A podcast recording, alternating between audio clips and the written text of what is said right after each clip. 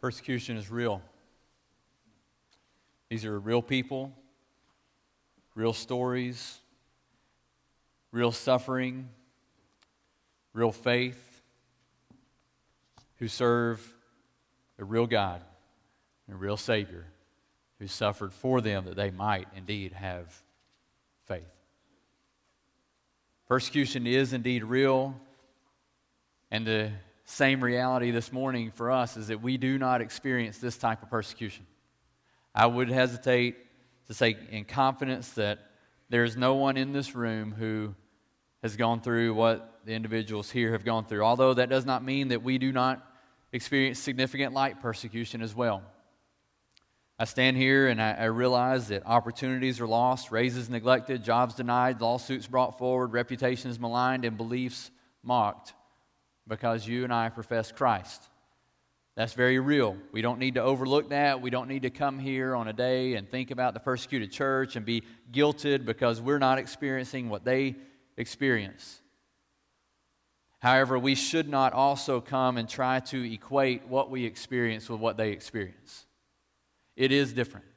It is more intense. We must be thankful for the freedom we enjoy. We must be thankful for the opportunities we have the protections we have, but we also must recognize the possibility for more persecution in our land. We must recognize the opportunity for the growing intensity and the growing hostility towards Orthodox Christian beliefs. We cannot be ignorant of that. We cannot be unaware of that.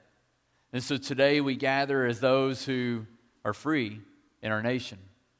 We gather as those who do indeed experience light persecution. But we gather as those aware that our brothers and sister, sisters around the globe are experiencing quite intense persecution. Serious, life threatening persecution. So, the question that we need to ask this morning is what is our response then to persecution? Or perhaps what will be our response to persecution? We're going to look at Romans 12. As God saw fit, he brings us to Romans 12, beginning in verse 14, going down through verse 21, as Paul talks about how do we show a transformed life? How do we live a transformed life by the power of Christ towards those who are unbelievers? How do we live in faithfulness to Him in a world that is not serving Him? Hear the word of the Lord this morning in Romans 12, beginning in verse 14, where Paul writes, Bless those who persecute you. Bless and do not curse them. Rejoice with those who rejoice. Weep with those who weep. Live in harmony with one another. Do not be haughty, but associate with the lowly. Never be wise in your own sight.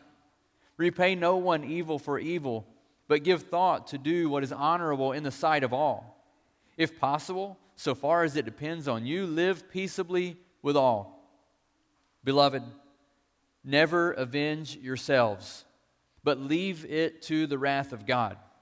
For it is written, Vengeance is mine, I will repay, says the Lord. To the contrary, if your enemy is hungry, feed him. If he is thirsty, give him something to drink. For by so doing, you will heap burning coals on his head. Do not be overcome by evil, but overcome evil with good. Now, as we read this passage, before we look at the things that Paul teaches us, there's, there's five things we're going to look at in, in relation to persecution and what, what Paul teaches us there. But before we do that, we need to remember who wrote this passage. We need to remember that, that Saul, the persecutor, who became Paul, the persecuted, wrote this passage. We need to remember that, that Paul writes with a very unique perspective, one that is informed by being the, the distributor of persecution but also one that is informed by being the recipient of persecution. You remember the Paul of Acts 14, 19 to 23, who was stoned and left for dead at Lystra. And as he picks himself up and his friends pick him up and, and nurse him to care, he goes to the neighboring city of Derbe. And he preaches the gospel there. And then what does he do? He returns to Lystra, where he was beaten and left for dead. And we read that he went to Lystra. Why? To strengthen the souls of the disciples, encouraging them to continue in the faith and saying that there that through many tribulations we must enter the kingdom of God. Paul walks back in beaten and bruised and says, I want to encourage you, I want to build you up, and I want you to know that it is through many tribulations that we must enter the kingdom of heaven. We need to remember the Paul of Acts 16 where he and Silas are dragged in the street, stripped naked, humiliated, beaten, and left for dead in the street. They're thrown in prison. They're thrown in prison, what do they do? They sing and they worship. God sends an earthquake, frees them. The jailer sees this. What does he do? He attempts to hurt himself, to take his own life. Paul and Silas intervene. The end of the story is that the jailer comes to Christ. His whole, fa- fa- uh, whole, whole household comes to faith in Christ. The Philippian church has begun. Paul writes the letters of Ephesians, Philippians, Colossians, and Philemon from a prison cell. He writes knowing when he says to stand firm in the faith, he writes as one who is standing firm in the faith, who wastes no opportunity. When persecution comes, he seeks to bring glory to God. Paul writes in Ephesians 6 19 to 20, he says, Pray also for me. He's sitting in prison. Pray also for me that words may be given to me in opening my mouth boldly to proclaim the mystery of the gospel, for which I am an ambassador in chains, that I may declare it boldly as I speak. We should pray the same thing for our persecuted brothers and sisters, that they would open their mouth boldly to proclaim the gospel in the midst of being enchained. He wrote in Philippians 1 12 to 14, he says, I want you to know, brothers, that what has happened to me has really served to advance the gospel, so that it has become known throughout the whole imperial guard, and to all the rest of my imprisonment is for Christ. And most of the brothers, having become confident in the Lord by my imprison, imprisonment, are much more bold to speak the word without fear. Paul understands that God is working in the midst of his imprisonments. And then we read in 2 Corinthians 11 his own testimony, where Paul says, Five times I received at the hands of the Jews the 40 lashes less one. That's one lash from death. Three times I was beaten with rods. Once I was stoned. Three times I was shipwrecked. A night and a day I was adrift at sea, on frequent journeys in danger from rivers, danger from robbers, danger from my own people, danger from Gentiles, danger in the city, danger in the wilderness, danger at sea, danger from false brothers in toil and hardship through many a sleepless night, in hunger and thirst, often without food, in cold and exposure. This is the Paul who writes in Romans 12 Bless those who persecute you. We may not be experiencing persecution to the extent of what Paul experienced. We may not be experiencing persecution to the extent of those around the globe today, in this moment. But we need to be ready for that type of persecution. We need to be ready to walk out these doors and experiencing what type of any type of light persecution that could come, but also be ready to endure intense persecution if it comes. The question is when it comes, if it comes, will your faith stand? Will your faith stand? And I believe the things that Paul teaches us in Romans 12, 14 to 21 will help us indeed to do that. So let's look at five godly responses to persecution. Five godly responses to persecution in Romans 12, beginning in verse 14. We see the first one where he says, Bless those who persecute you. Bless those who persecute you. Now, what you'll notice in this passage is that Paul gives a lot of do not do this, but he counters that with do this. We're going to look at the do's, we'll see the negatives. So, bless those who persecute you, bless them, and do not curse them. He calls us not to curse them. That is the sinful response, isn't it? That's the easy thing. That when someone persecutes us, we curse them. But Paul says, no, don't do that. Instead of cursing them, ask God to bless them. The, the wording there is, is that used of praying blessing upon someone. So bless them, pray for them. Luke 6 27, Jesus says, But I say to you who hear, love your enemies. Do good to those who hate you. Bless those who curse you. Pray for those who abuse you. To one who strikes you on the cheek, offer the other also. And from one who takes away your cloak, do not withhold your tunic either. Listen, these words that Jesus spoke and the words that Paul speaks in Romans 12 14 were just as radical then as they are now. The, the idea that, that you would look and the one who maligns you on Facebook, the one who gossips about you on Twitter, the one who sends false testimony of you around through gossip, He says to bless those, don't curse them. He says, Jesus says to love them, do good to them, bless them, pray for them. Don't stoop to that level. But we are to show love and concern for them.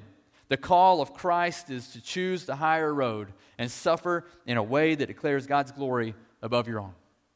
That's the call of Christ. The call of Christ is not to stoop to the level of the world. The call of Christ is to choose the high road and to live for his glory. It's the same thing that we saw from Stephen. You may remember in, in Acts chapter 7 when Stephen is stoned to death. What is his last statement? You remember? He prays, Lord, do not hold this sin against them. He appeals for God to bless the very ones who are killing him. So Paul starts with blessing those who persecute you. So in our minds, we resolve we will bless those who per- persecute us. We will not turn and curse them and do the same to them. The second thing that Paul writes is in verses 15 to 16 that we are to stand as one with the body of Christ. We're to stand as one with the body of Christ. Now, verses 15 and 16 cause some commentators to kind of scratch their head because it seems a little out of place.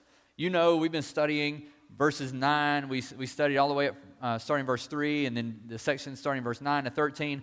And we talked about how Paul is just kind of just firing these commands here love what is genuine, uh, or let love be genuine, abhor what is evil, hold fast to what is good.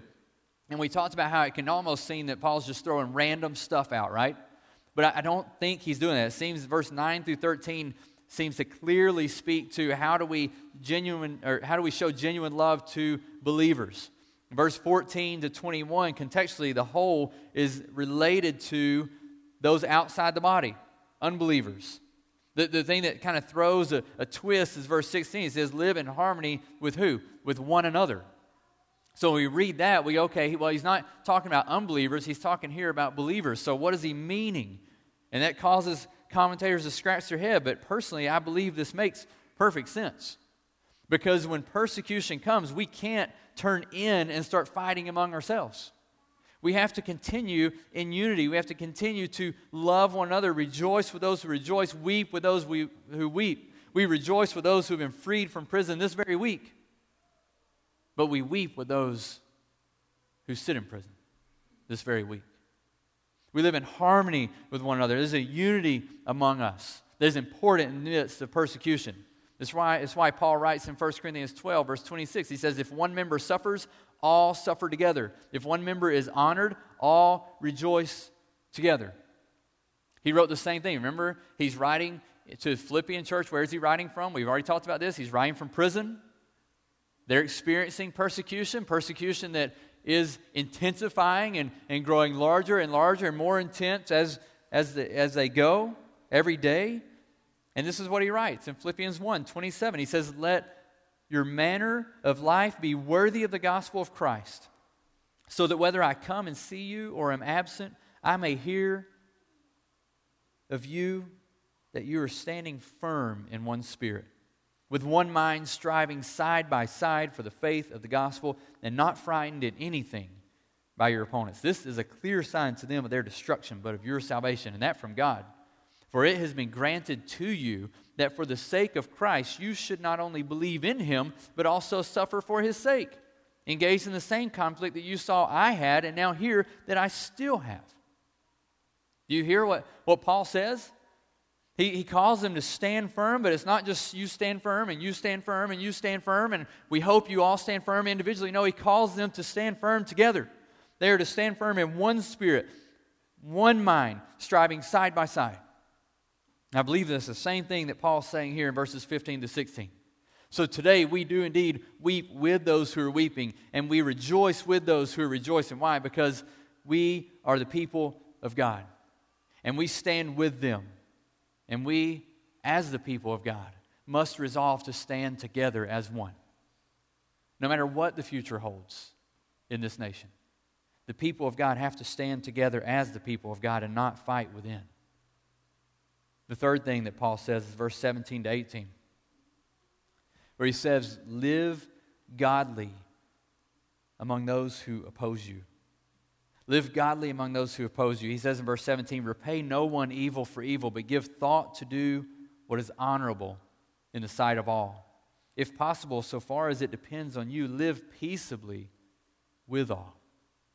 Paul's calling us to, to live godly among those who oppose us.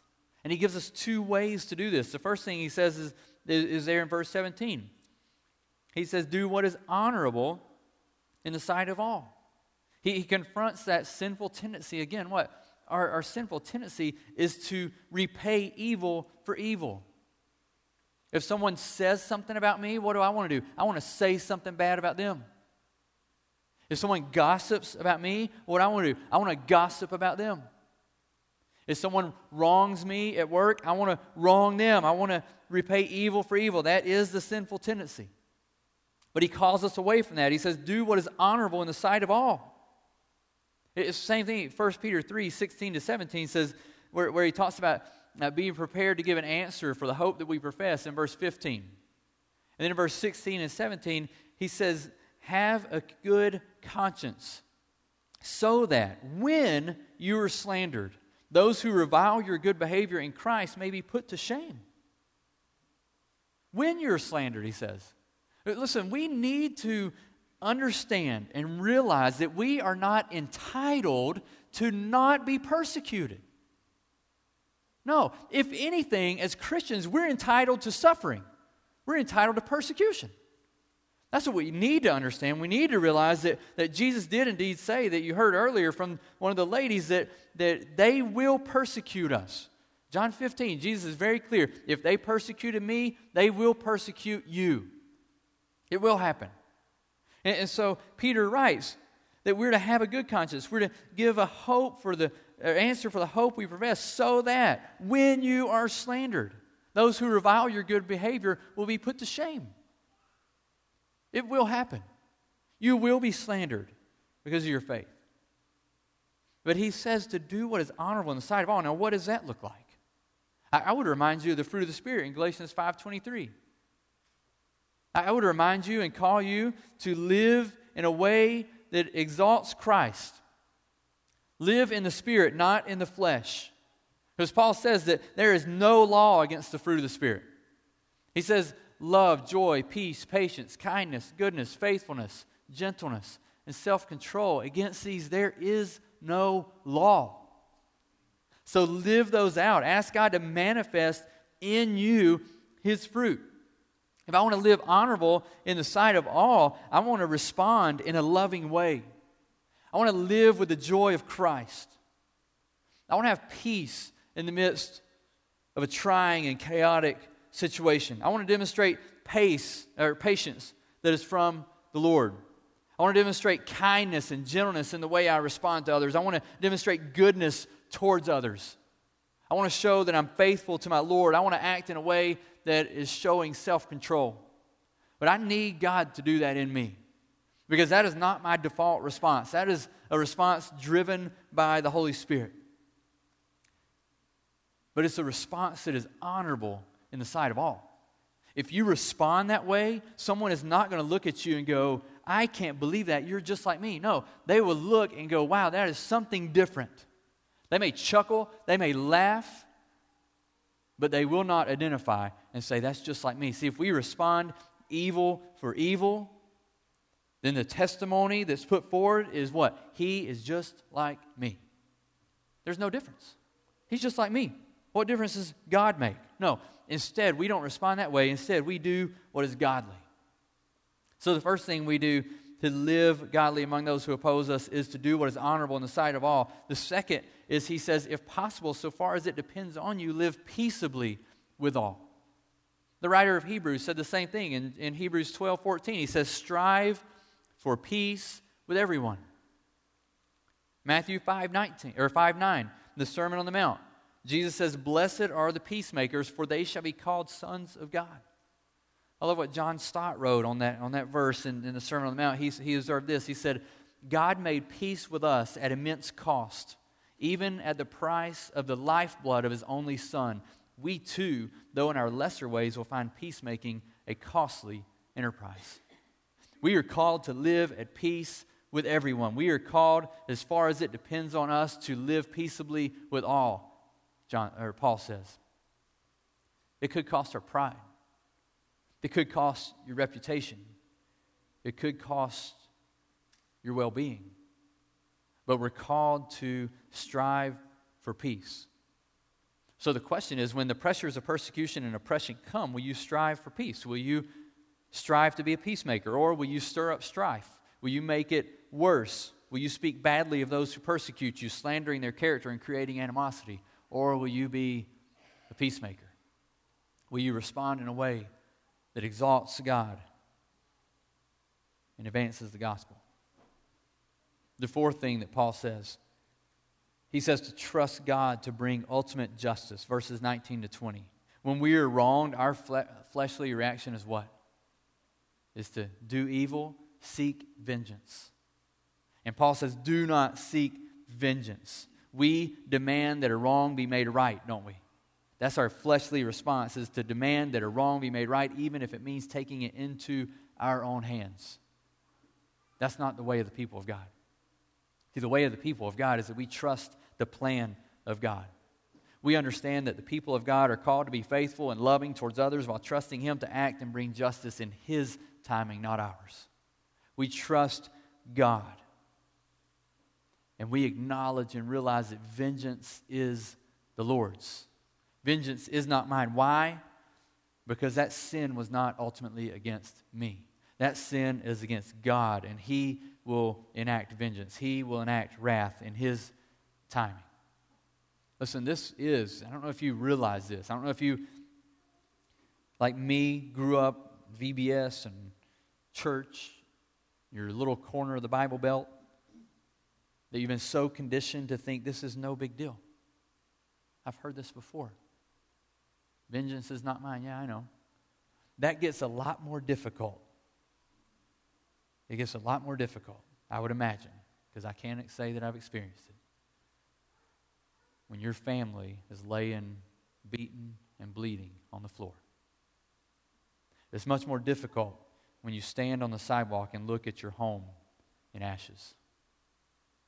It's much more difficult when we are standing in our parking lot and our church is leveled. In those moments, the calling is not pick up arms and enact vengeance. The calling is to pray for them, to bless them, to not take vengeance, but to trust God to take vengeance, to leave it to Him.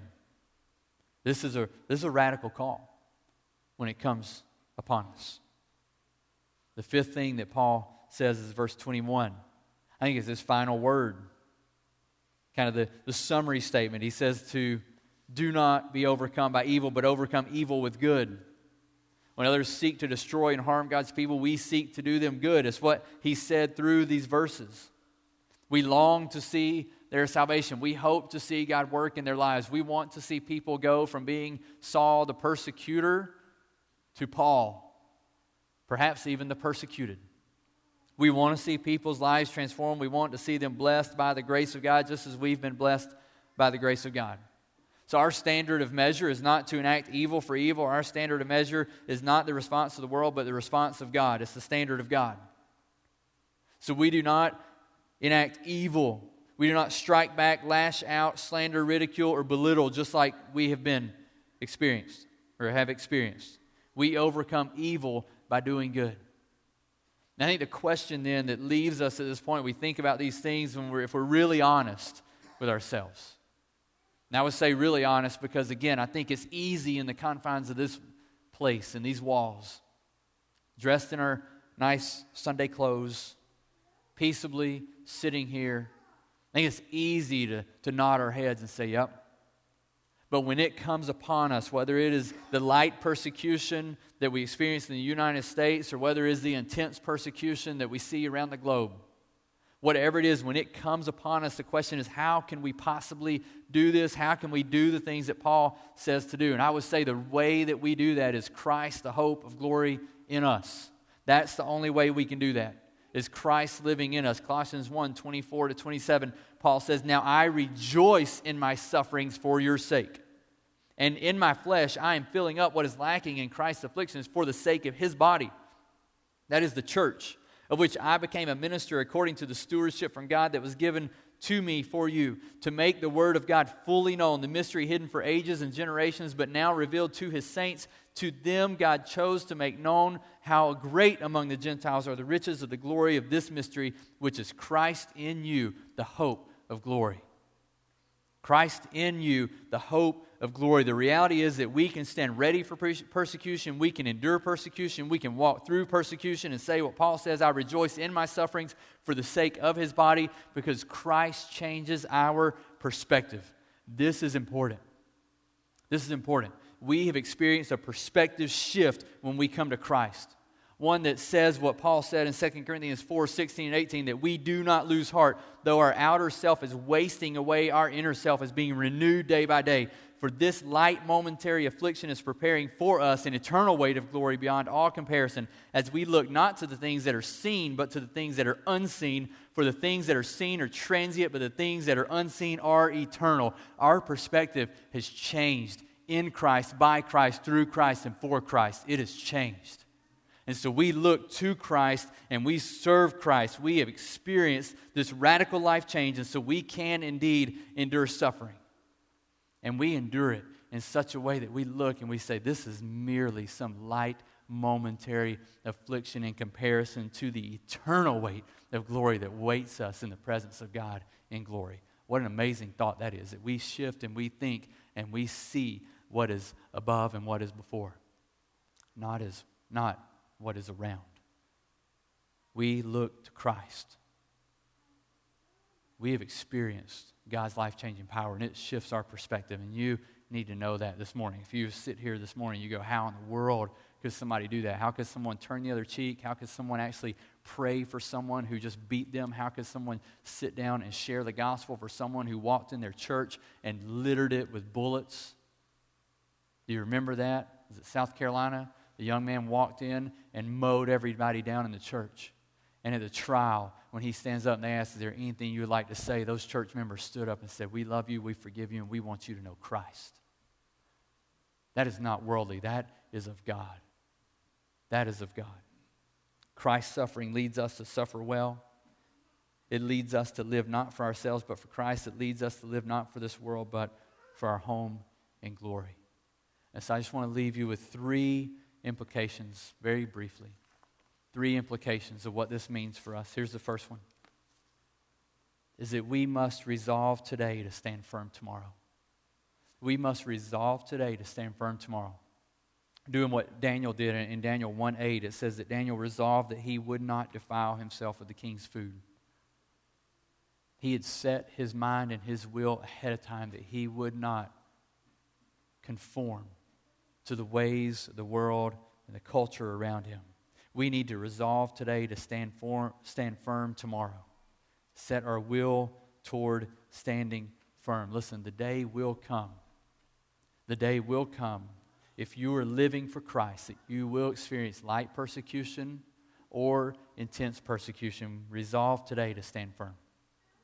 The second thing is that we must prepare today to stand firm tomorrow. Not only do we need to resolve in our mind, but we need to prepare today to stand firm tomorrow. My, my sermon prep just looked a little different this week because I, I studied the word, the text. I went through, I made my notes, and I studied the, the commentaries. But as I did the whole week, I had two things sitting there. I had a copy of The Voice of the Martyrs sitting there, so I knew what was going on. And I dabbled in and just read some sermons from a book called The Sermons from the Great Ejection. It happened in 1662 in England when those who sought to reform the church and were preaching the gospel and preaching sound doctrine were demanded to conform to the Church of England. And when they did not conform, they were sent out of their church. They were, it was made illegal to be in their church, so over 1,800 pastors in 1662 preached their last sermon in their church. And they became what was known as conventiclers, who secretly led churches and teachings around their communities, in their homes, in their basements. But they were not allowed to preach publicly. One of these preachers, one of these pastors was Thomas Lye, and I, I read his sermon called uh, to, to Stand remain steadfast in faith. And I want to just share a few things that he told his people that last day before he was cast out of his church by the state. He says this He says, Hold fast to a God who decrees, to a Christ who redeems, to a, a Spirit who quickens, to a gospel which promises, to a heaven which is prepared, to a God who is infinitely more ready to save you than you can possibly be desirous to be saved by Him. Later, he writes and preaches When you grow unsteady, you dishonor Christ in his sufferings. Pray tell me, believers, why did Christ sweat blood?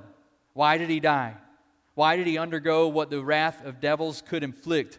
Was it not for this end to make you stand in that conquest triumphing? Christ died that you might live, that you might stand. And what dishonor to the eternal Savior of the world, to a dying Savior, to see a flying Christian.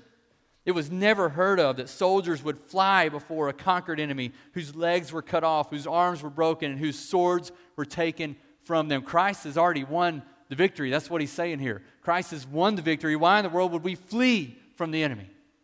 he, he says, This is crazy. I've never heard of a soldier who would fly before a conquered enemy whose legs were cut off, arms broken, and his swords were taken from them. We wouldn't flee from that. Why in the world would we flee from persecution? Why would we flee from the onslaught of the enemy? Why would we flee from one who has already been defeated? And then finally, he says, I could tell you of those enjoyments, the blessings that God has given you. And he says, Our miseries have been great. This is a man who's preaching his last sermon. Our miseries have been great, but our mercies have been greater.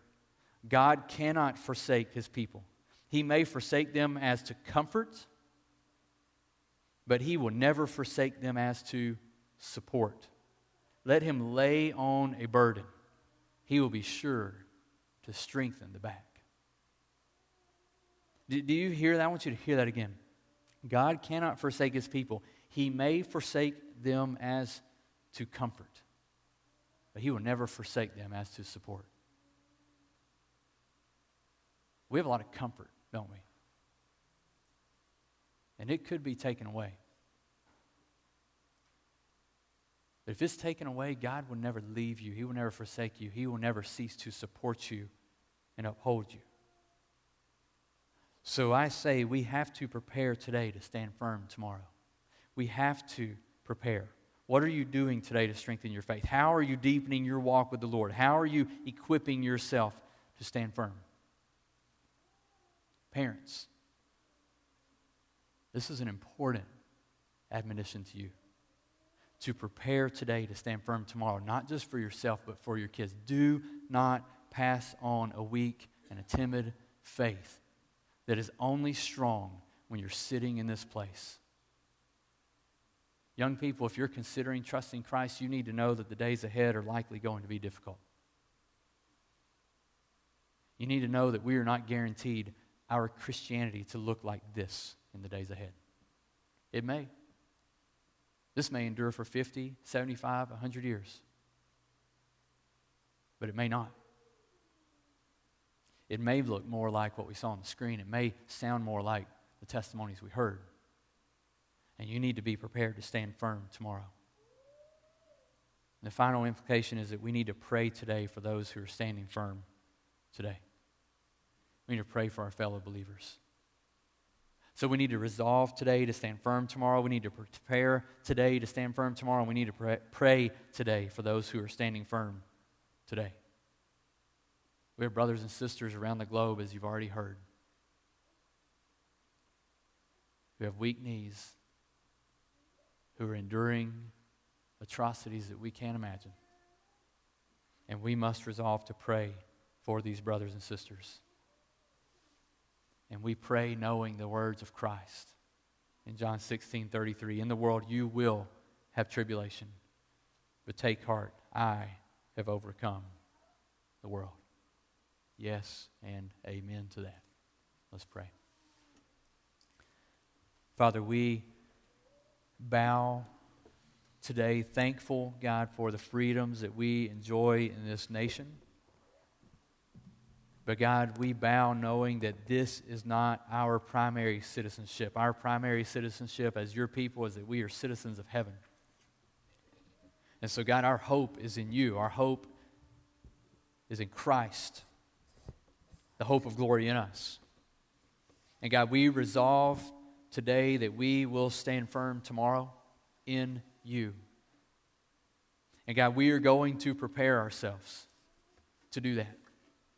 God, we ask that you would grow us in you, that you would strengthen our faith, that you would deepen our knowledge of your word, that we would not be those who are just carrying out some superficial cultural Christianity that just comes into church and sits and, and sings and hears a message and leaves and forgets it for the rest of the week. God, we want to be the people who are growing in you, drawing near to you, being strengthened in our faith for you, and readying ourselves for the day in which persecution comes upon us, that we would stand firm for you and for your body. So, God, strengthen us to do that. And God, we resolve to be those who do not forget our brothers and sisters who are being persecuted in an intense and life threatening ways around the country. Those who are being cast out of their families, out of their villages, their homes, who are in shackles in prison, who are being beaten, whose lives are at stake. God, strengthen their faith, we pray. Steady them. Set their gaze upon you increase their faith. We ask in the name of Christ. Amen. Stand with us this morning as we close our time, singing, He will hold me fast.